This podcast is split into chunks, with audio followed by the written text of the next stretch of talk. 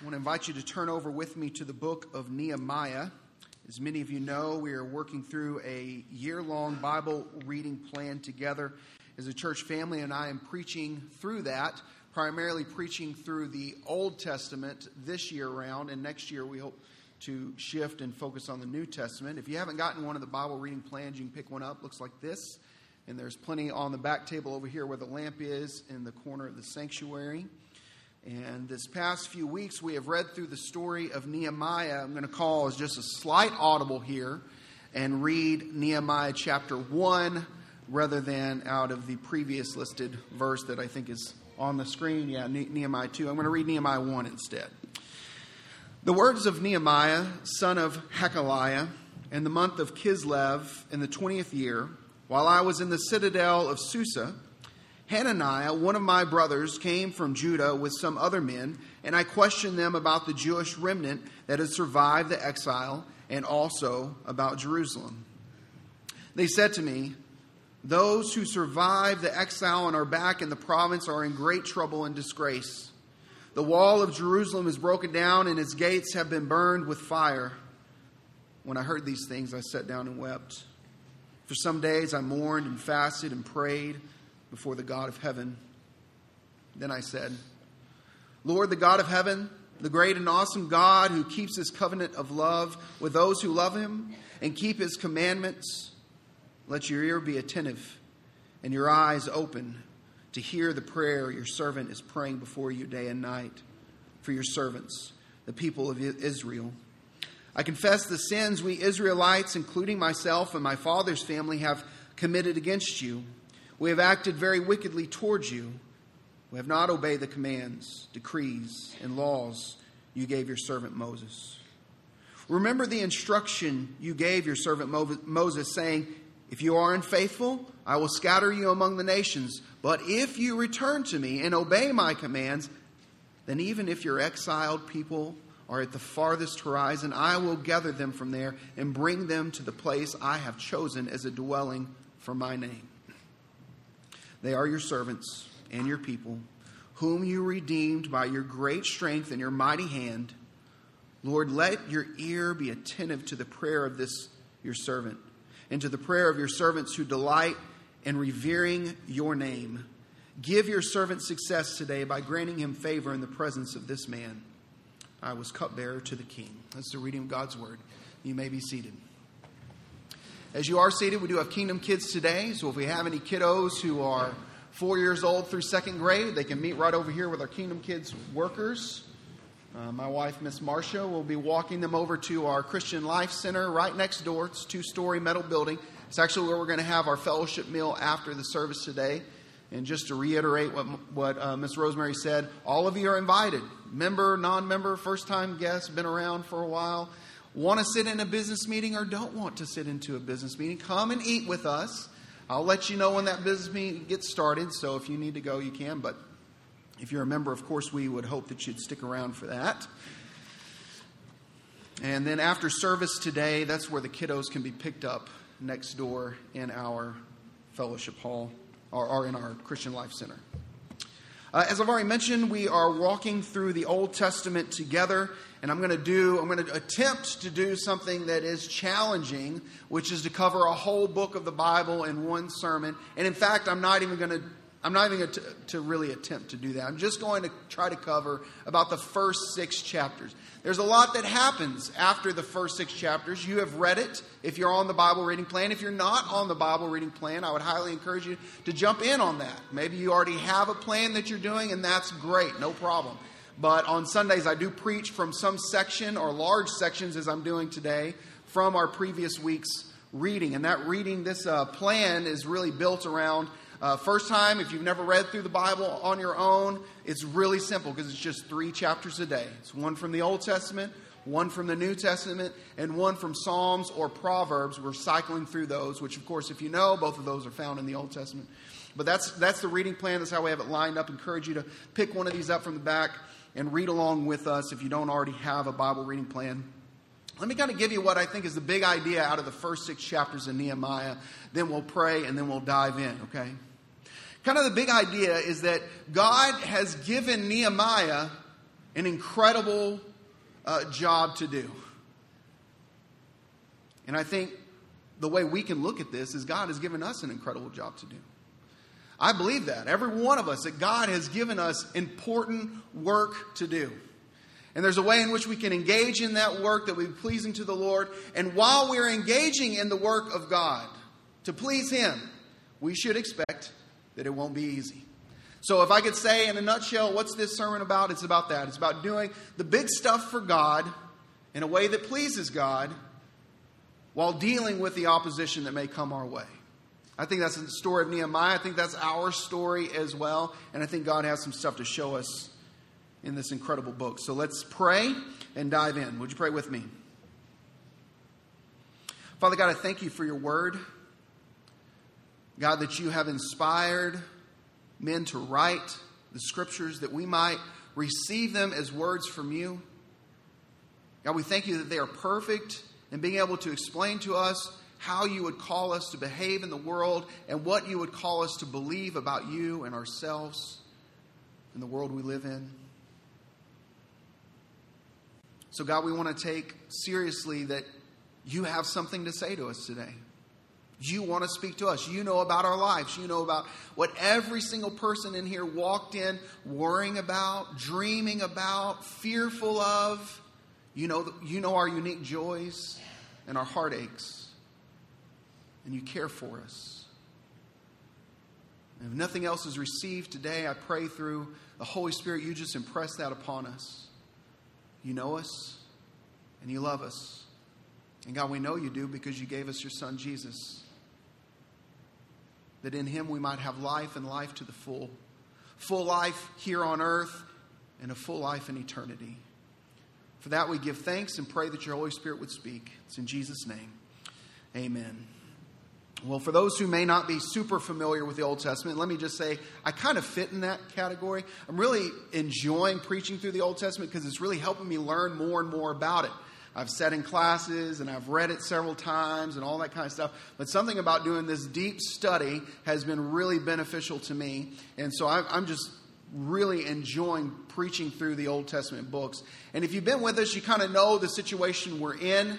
God has called one man to represent himself to the world Abraham. From that one man of family becomes a nation, and out of that nation, God will bring about redemption through one of their seeds, Jesus himself.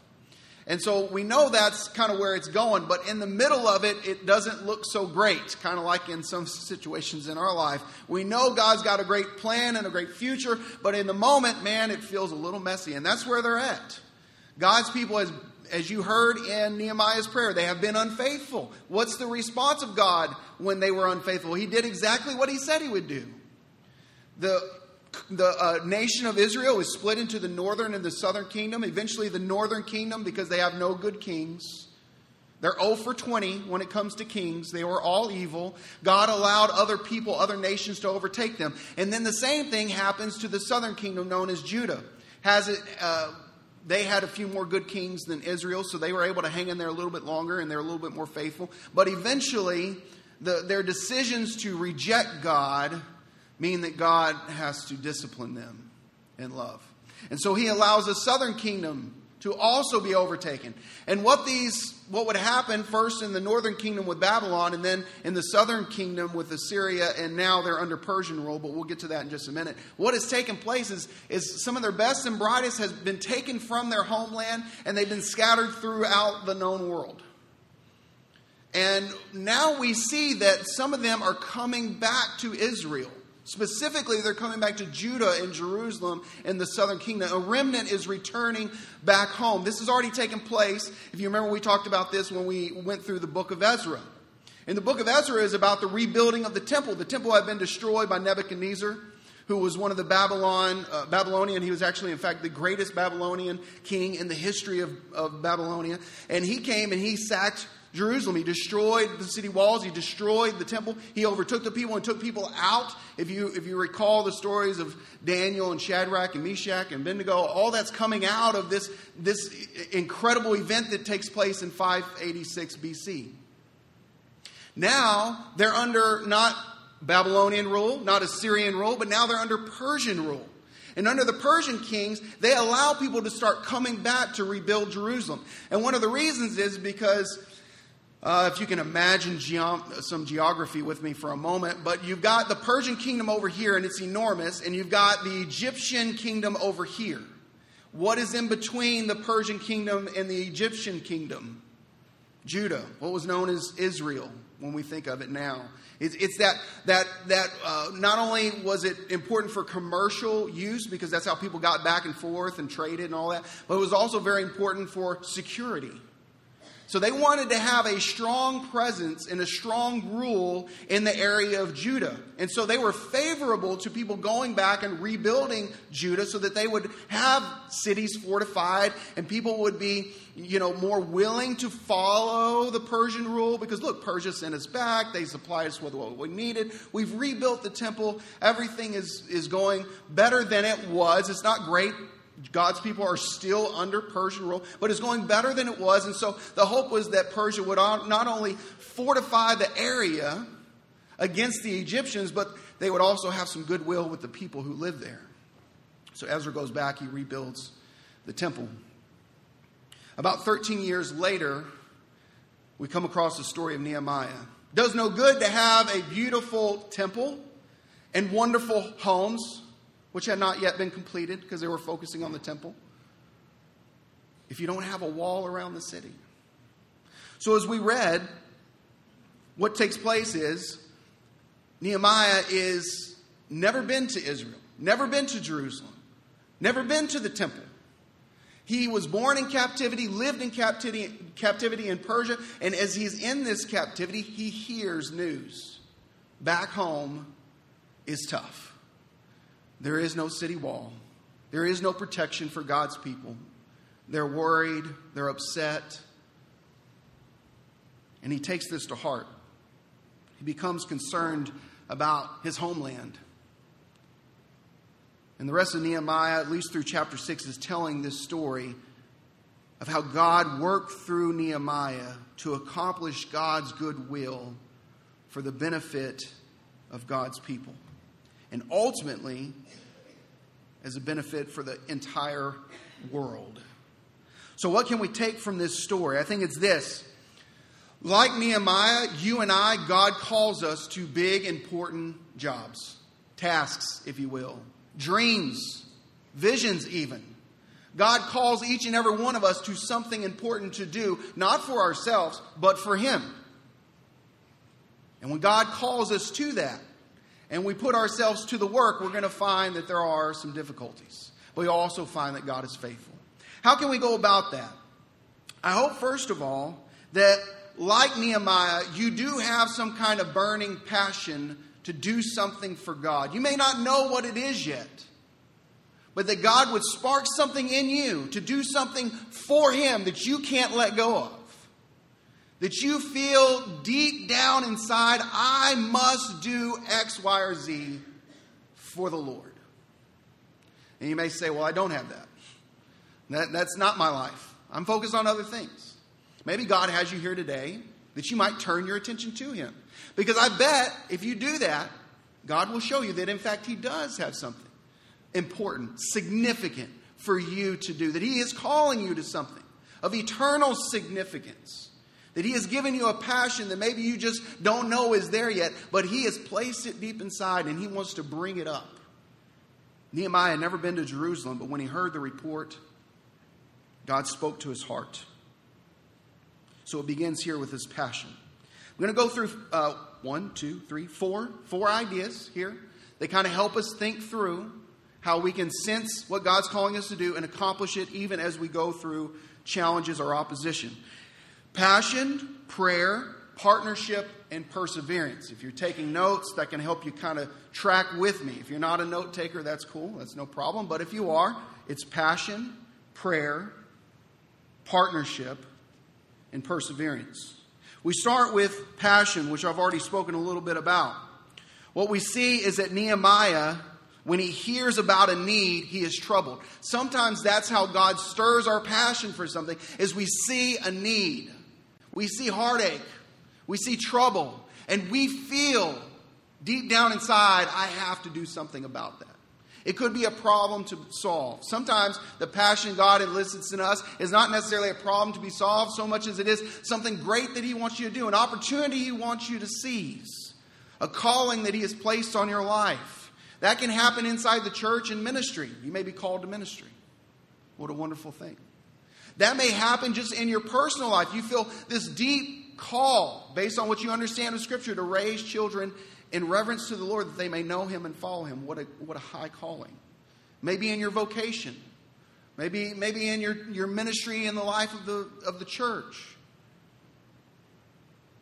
For Nehemiah, he saw a great need for his people. And he wept. He was troubled and, dis, and distressed. And so he began to pray. And we read the prayer that he offered up. So, this is the question for us. We see what broke Nehemiah's heart. What breaks your heart?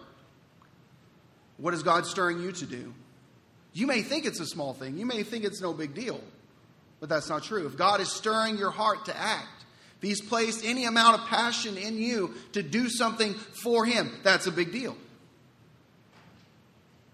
And as we see what Nehemiah does in response to that, is he prays. That's the second one. First one is passion, the second one is prayer. He prays fervently, faithfully, he prays. Look at chapter 1, verse 4. When I heard these things, I sat down and wept. For some days I mourned and fasted and prayed. Now, here's what's interesting. Go over to verse uh, 11, and it says again, Lord, let your ear be attentive to the prayer of this your servant and the prayer of your servants who delight in revering your name. Give your servant success today by granting him favor in the presence of this man. Now, who is this man? That's Nehemiah's boss, the king of Persia. Artaxerxes. Nehemiah is his cupbearer, which means he would take the king's wine, he would drink it to make sure there's no poison in it, and if there was no poison in it, he would take that cup and give it to the king. Now, I got to tell you, that's got to be the worst job, right? That's, that's either the best job in the world or the worst job in the world. There's really no middle in that, right? That seems pretty cushy. Seems pretty relaxed, seems like no big deal. But that one guy who gets sideways with the boss and you got to drink what they put in that cup, that's trouble, right? So you had to be trustworthy, right? You had to be trusted by your boss. Nehemiah was very trusted. So Nehemiah knows that he has the trust of the king, but he knows that he's going to have to do some things that you don't normally do in his position. He's going to have to speak up. He's going to have to make it about him for a minute because it's always about the king. It's always about the king of Persia, Artaxerxes. It's, we don't come into his presence sad, downcast. We don't come with requests. We don't ask for tickets to the show. You know, it's just not something you do. The king is the king. You're just simply a servant to do your job with a smile, and that's it. And so he knows he's going to have to do more than that. And so he begins to pray. Now, here's the thing when we jump from chapter 1 to chapter 2, four months have passed from the month of Kislev in the 20th year to chapter 2 in the month of Nisan in the 20th year. It's four months. He prayed for four months. Now, I got to tell you, sometimes I pray for something, I'm like, God, it's been two days. What's the holdup, right? I've been praying fervently for like minutes, for days. Why aren't you interceding? Sometimes it's going to be like that for us. Maybe more often than sometimes. Maybe a lot of times. Maybe God is wanting to create in us a desire for His will that is not going to just come and go in a moment. But He wants to instill in us that passion for His will, and so He takes His time. I don't know for sure, but often that's what happens in my life. God wants to make sure, you know, this isn't just a fleeting thing where I just want something and I make it about me. After four months of fervently praying, anything like that would have already gone out the window. But not for Nehemiah because this was sent to him by God. And so he is sure, just as Nehemiah is sure, this is God's plan. So it takes four months. What happens in four months? In four months, you read in chapter 2, four months' time, he comes in, he can't hide it on his face that he's upset. The king says, What's wrong? And he explains, My people back home, the, the walls are burned down, you know, they're in disgrace. And the king graciously sends him on his way to do the work of rebuilding the wall around Jerusalem. that kind of gets you through most of chapter 2. He arrives in Jerusalem, he inspects the wall at night, walks around, sees the situation, knows the situation is pretty dire, knows the work that needs to be done, hasn't said anything to anybody yet. He's just observing, he's just looking, he's learning, he's trying to get the lay of the land. Remember, he had never been to Jerusalem before. So he's trying to get an understanding of the situation that he's just walked into after traveling for some several thousand miles to get to where he is. So he's in Jerusalem. He sees the situation with the walls. And then what does he do? Let me tell you what he doesn't do. What he doesn't do is get to work all by himself. He doesn't go over there and start gathering rocks and start putting them on top of each other all by himself. What he does is he gathers God's people together. He casts a vision. He says, This is what's necessary. And God's people were on board. Look at chapter 2, verse 17 with me. Then I, I would be Nehemiah, right? Then I, Nehemiah, said to them, You see the trouble we're in. Jerusalem lies in ruins, and its gates have been burned with fire. Come, let us rebuild the wall of Jerusalem, and we will no longer be in disgrace. I told them about how the gracious hand of my God had been on me and what the king had said. They replied, Let us start rebuilding. So they began this good work. Let me tell you something. If God gives you something to do, I guarantee you it's bigger than you can do. God has given you something to do, it's beyond you. Now, this is good news and bad news. The bad news is we would like to just go out there and get it done ourselves. I don't need nobody. Some of us have that kind of, you know, chip on the shoulder. I don't need nobody, right? Everything in the Bible tells you you're wrong, by the way. You do need people. You do need people. You need God. We're going to get to that. But you need people. If God has given you something to do, you cannot do that on your own. You need people. All of chapter 3 is about how God used a variety of people to accomplish his will. It began with a passion in one guy's heart, Nehemiah. He was moved to pray for intervention, and God did open the door. And when he walked through that door, he knew I can't walk through this door by myself. I have to partner with my brothers and sisters in faith to get this job done. Chapter 3, sometimes when you're reading the Bible, you know how it is. You come across those chapters and you think, ah, keep moving the long list, the genealogies, the he begat, she begat, all that kind of stuff. You know, sometimes you just kind of skip over. Chapter 3 is one of those chapters you're tempted to skip over, but let me tell you, you miss some stuff. What would you miss if you skipped over chapter 3? You would miss that Nehemiah was used by God to rally others to do the will of God. And what is really interesting here is that those who are rebuilding the wall, they're working side by side. In fact, when you read chapter 3, you will read next to, next to, next to, next to. These folks are next to these folks, they're next to these folks, accomplishing the work of rebuilding the wall around Jerusalem. Now, if you look a little bit, a little bit closer, you're going to find that there are men and women rebuilding this wall.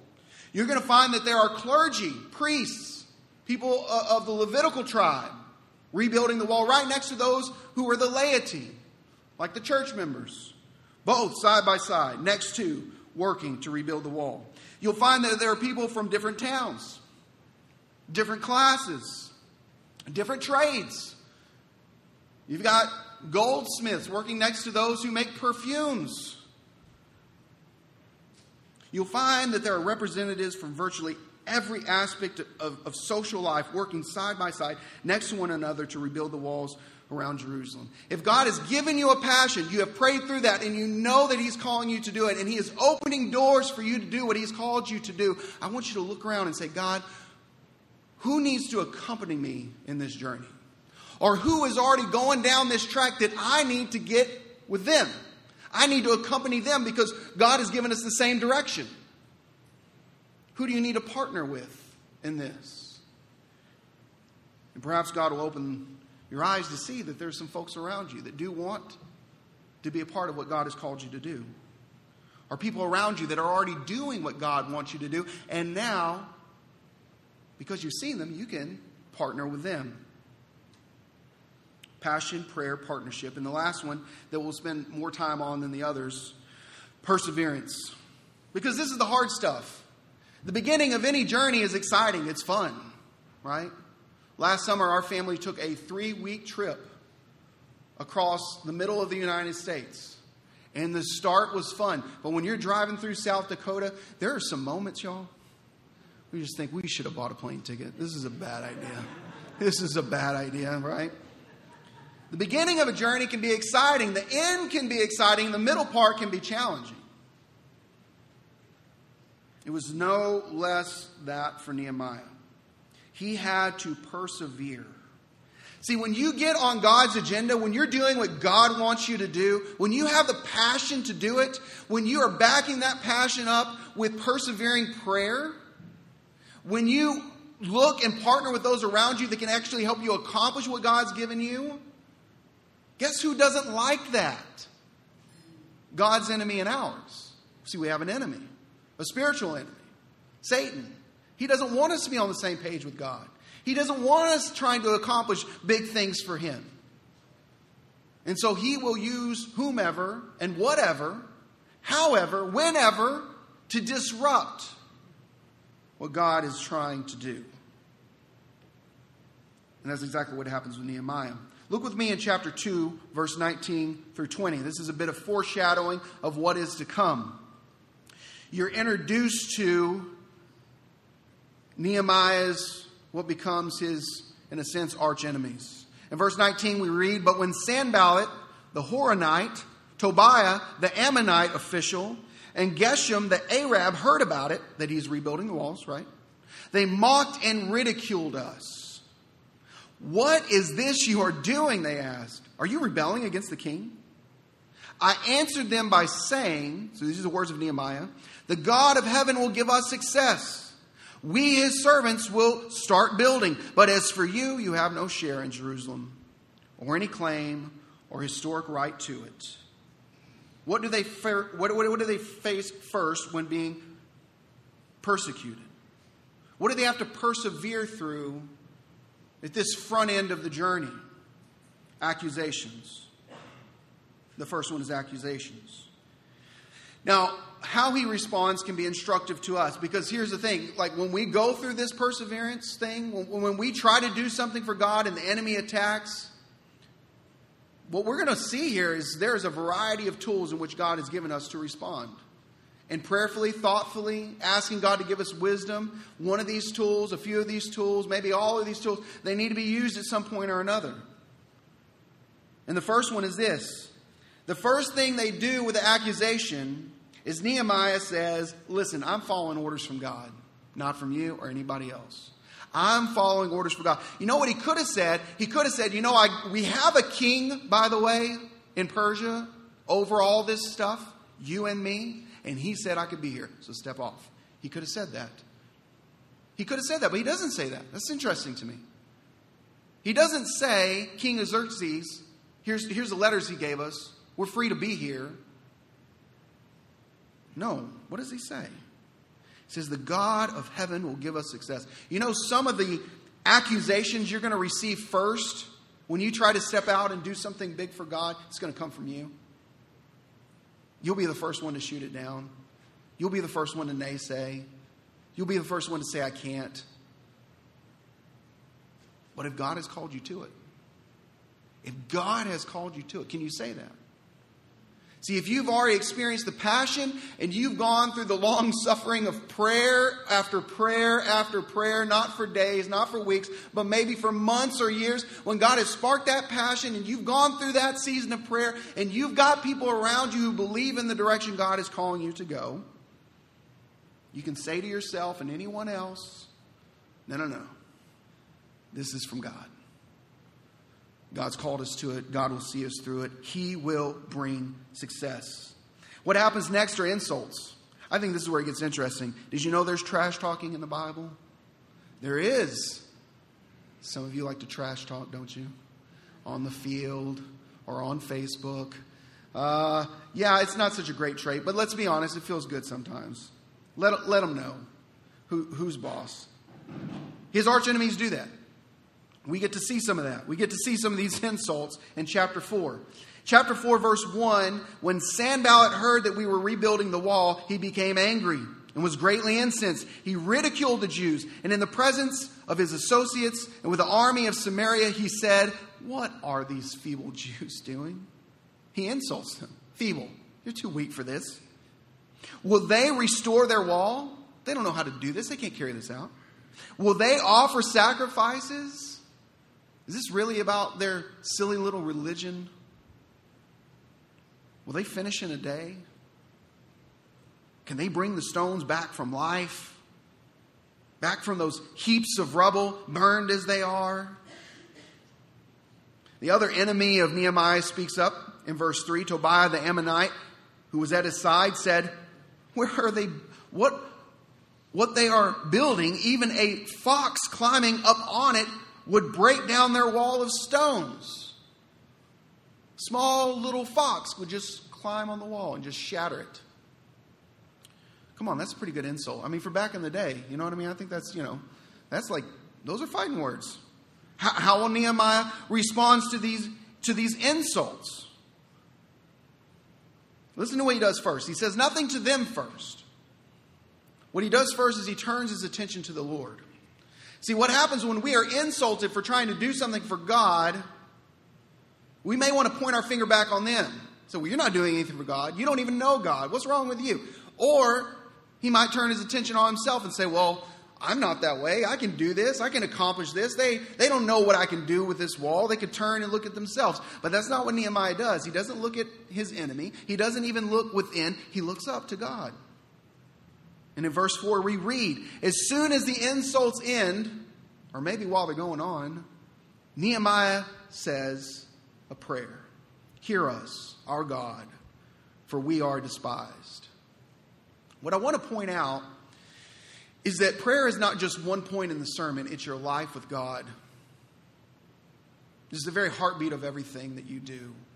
Your prayers have to be formed and shaped by the truth of God's Word. But the truth of God's Word hits you and forms you through prayer. So it's not just something you got to do along the way, it's something you do at every stop. And this is certainly true for Nehemiah. He turns and prays. Now, I'll be honest with you. Uh, what he prays about his enemy, pretty harsh. Okay? He says, Turn their insults, this is verse 4 of chapter 4. Turn the insults back on their own heads. Give them over as plunder in a land of captivity. Do not cover up their guilt or blot out their sins from your sight, for they have thrown insults in the face of the builders. Now, I'm not saying you should pray that about those who may oppose you, those who may insult you. But if you're going to do any, if you're going to talk to anybody about it, you should talk to God about it in prayer. If you're going to go anywhere with those feelings that you have deep inside, the very best and safest place to go is to go to God in prayer. Let me also point out this is a different stage in redemptive history. We are now in the phase of Christ, Him crucified, Him resurrected, and He talks to us about how to treat enemies that supersedes this example. He says to love our enemies and pray for them, but not this kind of praying for them, okay? This kind of praying for Him, however, uh, I, I, think we do have to be honest with that, that. Sometimes we need to get it out. We need to talk to God about it, but we need to come back around to what does forgiveness and love and blessing our enemies look like spilled out before God, but also respond to enemies as Christ has called us to and has given us the example. So, what was his response? To the insults, the only thing he does is he prays. Sometimes the only thing you can do is pray. You want to attack those who are attacking you, you want to justify yourself in your own thoughts. Sometimes the very best thing to do is just pray and only pray. He gives us that example in this section. But that doesn't stop him. That doesn't stop Nehemiah's enemies. It doesn't stop Nehemiah, because we read in verse 6 So we built the wall till all of it had reached half its height, for the people worked with all their heart. He doesn't let the insults stop him, but neither does Sanballat. He doesn't let the fact that they continue working stop him. He moves from insults to threats. Chapter 4, verses uh, 7 through 23 point this out begins to threaten them, physical harm. He scares them, he's, he's challenging them. But look at what happens in verse 14. After I looked these things over, I stood up and said to the nobles, the officials, and the rest of the people, Don't be afraid of them. Remember the Lord who is great and awesome, and fight for your families, your sons, your daughters, your wives, and your homes. He says, Don't forget what this is about. There, there are going to be some challenges that feel threatening to you. God may ask you to take some steps that really just are scary. Think Nehemiah shows us what we, do, what we are to do with that. Remind ourselves, and remind those who are partnering with us to accomplish the will of God this is worth it. This is worth it. The threats are real. The risk is real. The cost is real. But God's will is worth it. Don't forget what we're doing this for. When the threats don't work, Sanballat tries distractions. He calls for Nehemiah to come down, come off the wall. This is chapter 6, verses 1 through 4. He sends word to him. He says, Come down off the wall. Come meet with me. Come, let us meet together in one of the villages. Into verse 2. He does it four times, and every time Nehemiah does not go. The distractions are coming to him, and he just pushes them off. Nope, I will not be distracted. What does he say? Verse 3 He sent a messenger with this message I'm carrying on a great project and cannot go down. There will be things that will distract you, that will try to distract you from what God has called you to do. Things that may look good or may look better. Things that may try to frighten you off. All sorts of kinds of distractions can come into our life. What are we to do with those? Don't let them distract you. Keep your eyes on the work ahead of you. In fact, this is another one of those themes you see throughout Nehemiah. It doesn't matter if he's if he's being accused or if he's being insulted or threatened or if there's an attempt to distract him. You know what he keeps doing? You know what God's people keep doing? They keep doing the work. What does God call me to do today? What does God call me to do today? Fact, I think that's one of the greatest questions we can ask ourselves. What is God calling us to do today? What does God want from me today? What is He inviting me into today? Distractions don't work. So his enemies try libel. See that in the middle of chapter 6 and verse 5. Verse 5 through 9. Sanballat sends out a letter. He wants everybody to read it so he doesn't seal it.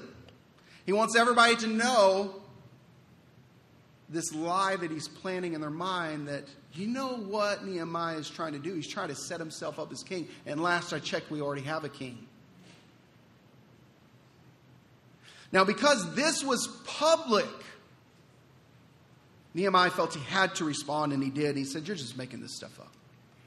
Sometimes, when libel is made public, sometimes you have to speak against that because it is now public. And we see Nehemiah had no problem doing that. Last attempt by his enemy was to intimidate him. It was try to get him to fear from his life that so much that he would go and hide. See that in chapter 6, verse 10. One day I went to the house of Shemaiah, son of Delaiah, the son of Mehetabel, who was shut in at his home. He said, Let us meet in the house of God inside the temple. Let us close the temple doors because men are coming to kill you. By night, they are coming to kill you. Now, what we're going to find out is that these guys were sent by Nehemiah's enemies. What does Nehemiah, what's his response? What, what does Nehemiah say? Nehemiah says, Should a man like me run away? I love that. That's good stuff.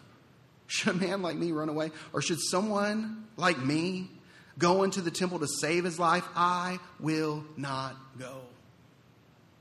My feet are firmly planted. This is what God has for me to do. Do you have something like that? Do You feel that kind of passion about something? If not, would you ask God to show you? Because I bet it's there. I bet God has given you something important to do for Him. Maybe you know what it is. Praise God. I hope that Nehemiah's example encourages you. If not, God wants you to know. Maybe there's just so many things that are blocking out what God has for you, and you just need to get focused on Him so that you can know what He's calling you to do. But when you know it, may you be able to say, like Nehemiah, Am I one to shrink back? Am I one to run and hide? If I know God has called me to this, if I know God has my back, we're moving forward. We're going to do the work. It's kind of an impressive thing that Nehemiah would do that. He would leave home. Remember, he grew up in captivity. He had never been to Jerusalem. He would leave home, the comfort and safety of home. He had a pretty cushy job. Yeah, sure, he may die one day because he drinks poison, but between now and then, it's going to be fine. It's going to be pretty easy. Sometimes we need to see an example that can push us to do what may seem risky, what may indeed be risky. Nehemiah is an example, but there's a better Nehemiah. There's an even better example than him. There's another who left the comforts of home to come into this world on a mission from God, to do the bidding of God at great cost to himself.